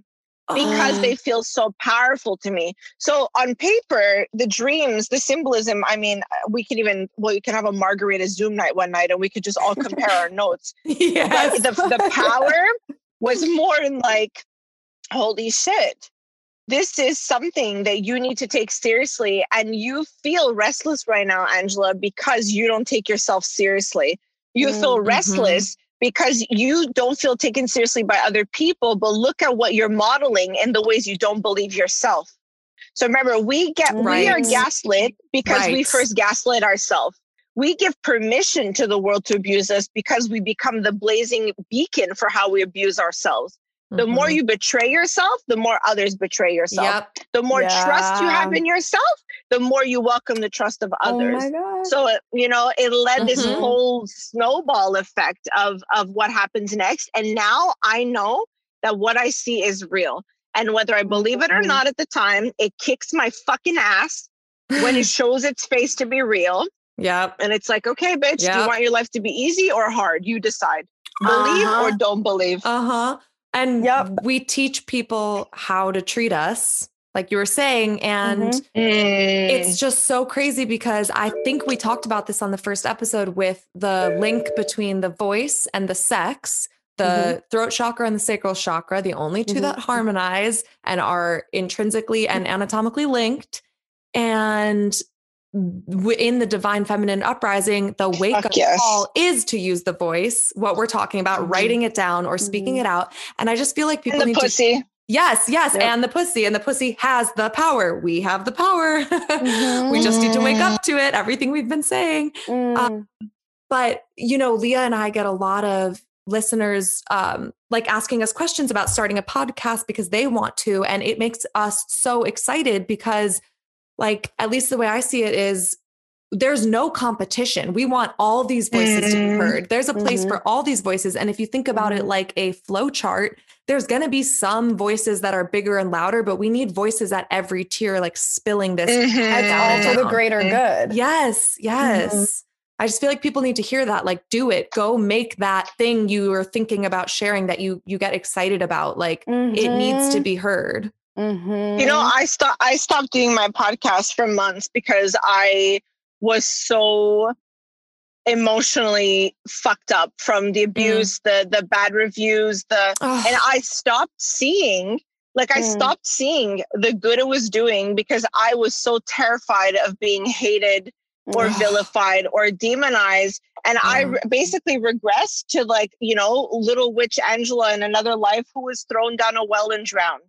i went oh. to you know little baby witch angela who mm. who was drowned in a fucking river or ocean. I started thinking mm-hmm. about how I've been burnt and I'm like, this is too scary. I don't want to do this until I went into a breathwork journey.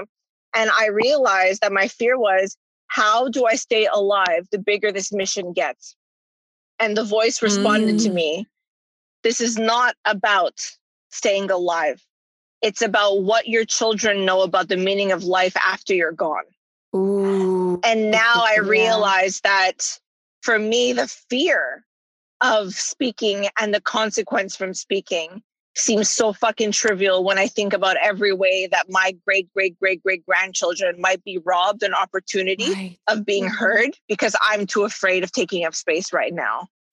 Right. And it's something that, you know, I'm restarting the podcast. I'm, I'm, I have a, the, the magic app coming out and all this kind of stuff where it's like even the the, the oracle cards i would stop because i would get death threats and mm. all this kind oh. of stuff and now i'm kind of like now i know no ego that the reason that is is because i'm powerful and mm-hmm. that scares mm-hmm. people mm-hmm. and their only way to hurt me is to you know it's like when you're at school and uh, mm-hmm. if you if you are really smart they'll be like you're a fucking nerd you're you know you're an right. uh, uh, the teacher's pet or when you're confident, they'll squash you and say you're fat.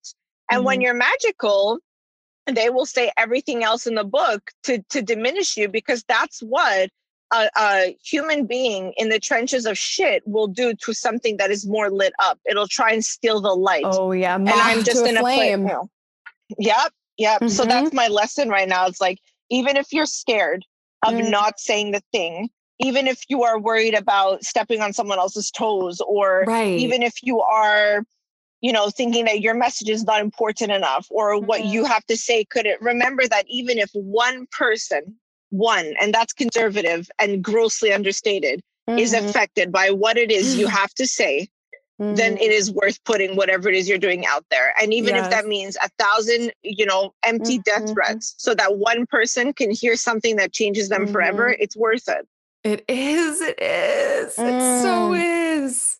It Hell so yeah. is. And so it is. Mm. And so it is. as is above is below, as is within is around. Mm. And let us mm. slam those margaritas on the ground yes. and just encourage everyone in your amazing audience mm-hmm. to tap into and lean into their own interior forces and i'm mm-hmm. going to encourage dominion self dominion over those interior forces mm. and the mm. honoring and the reverence of your instinct and your intuition and mm-hmm. your sixth sense mm. and all of the ways that you are hardwired to see what others can see yes. and feel what others can feel and mm. be what mm. others can be because you are not meant here to play the game that everyone else is playing you are meant to be in the infinite game in the future to think and be from a place that people will never understand right now. So stop trying to seek understanding for people who aren't even living right now to give you information mm. about how to live for the future and just be alive within the place of knowing yourself, backing yourself, believing yourself at all costs and against all odds. Because once you lose trust in yourself, you don't stand a chance. Mm-hmm.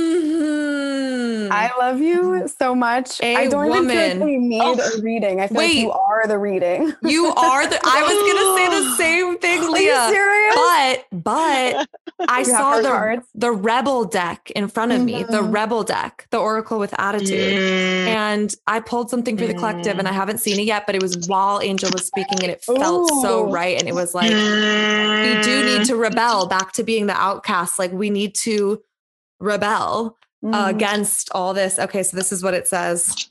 Ha! Get some fucking Fuck. sleep. Ooh, you okay. are being an ass because you are fucking tired. Face to pillow now. Okay, so uh, messages we do have to rest so that we can rebel.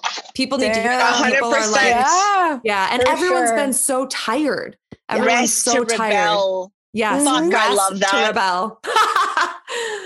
Fuck yes. I'm actually I'm gonna do a post about that today. That's so beautiful. Again, Thank it's self care, and also yeah. just because my cup is full doesn't mean I have to pour doesn't mean you know uh, so the other yeah. side of that it's just just this idea of the martyrdom is that martyrdom does not lead to heresy martyrdom mm. prevents us from embodying the heretic mystic who changes the world mm. you have to be self-caring as the emergency in order to care for the rest of the world. You don't learn to care for others by not caring for yourself. Yep. You don't learn to honor the rest and creative process in somebody by dishonoring the rest and creative process in yourself.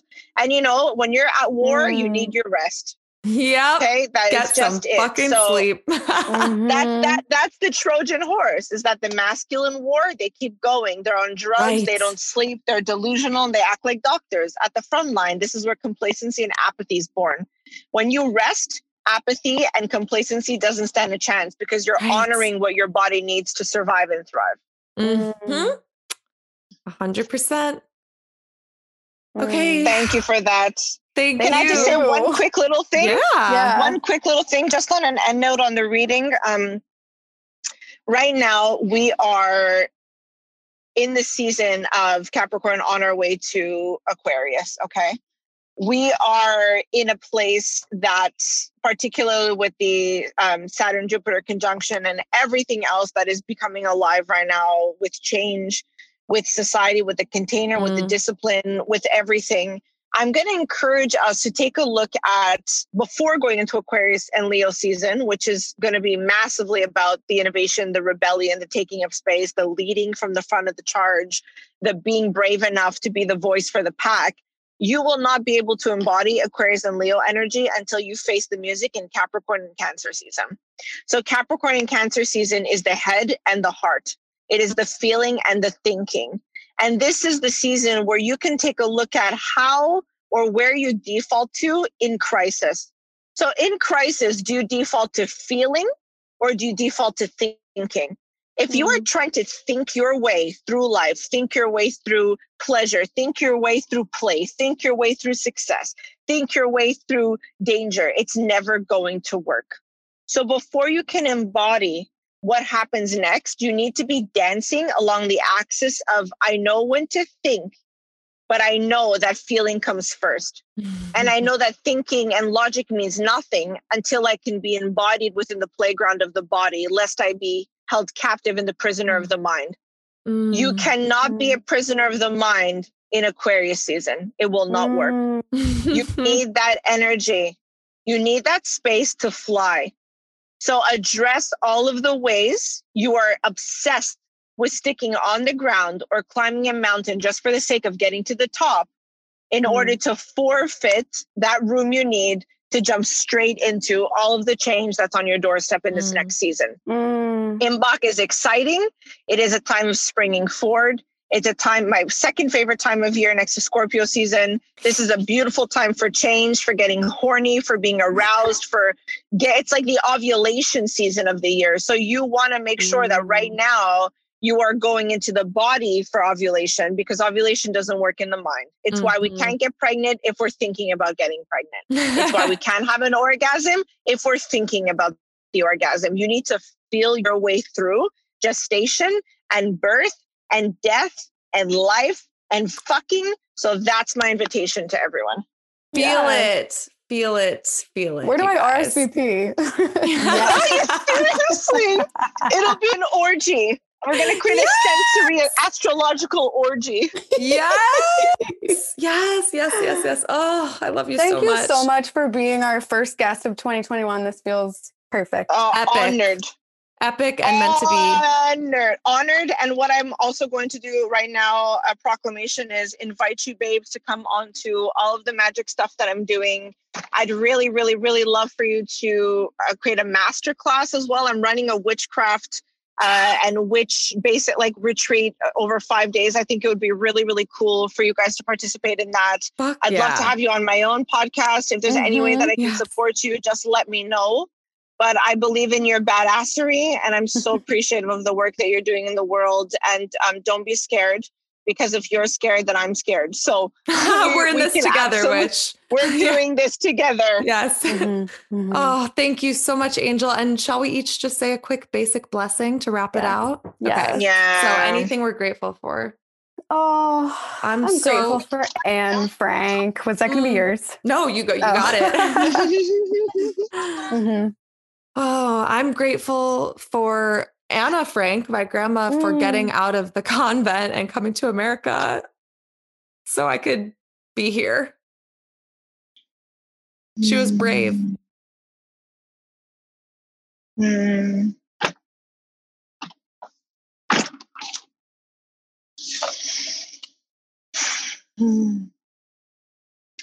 Amen to brave women doing brave mm-hmm. things. Mm-hmm. Angel baby? I'm just thinking, I'm leaning in and I love it. Mm-hmm. Take your mm-hmm. time. Mm-hmm. I'm grateful for my ability to sit within the realms of not knowing anything. Mm-hmm.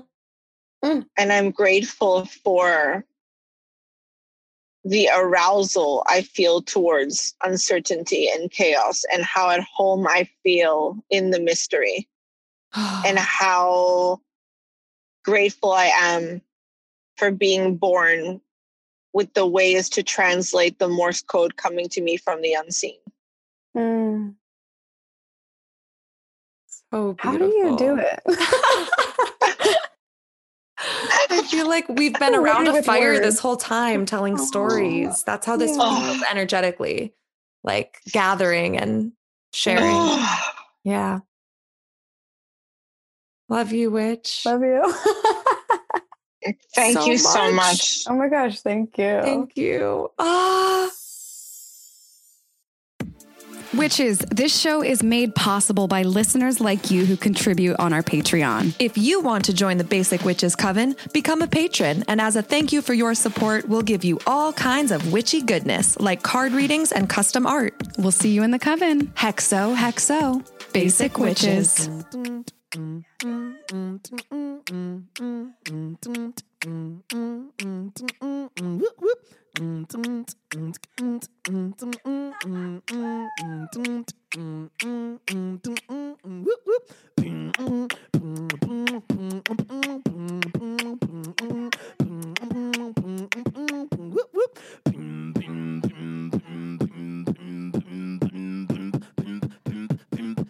Basic witches. Yep. Up,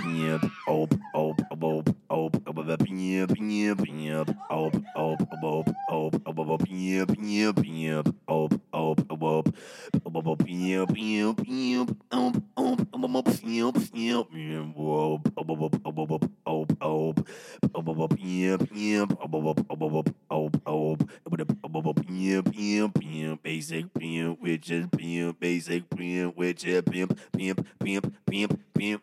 Basic witches.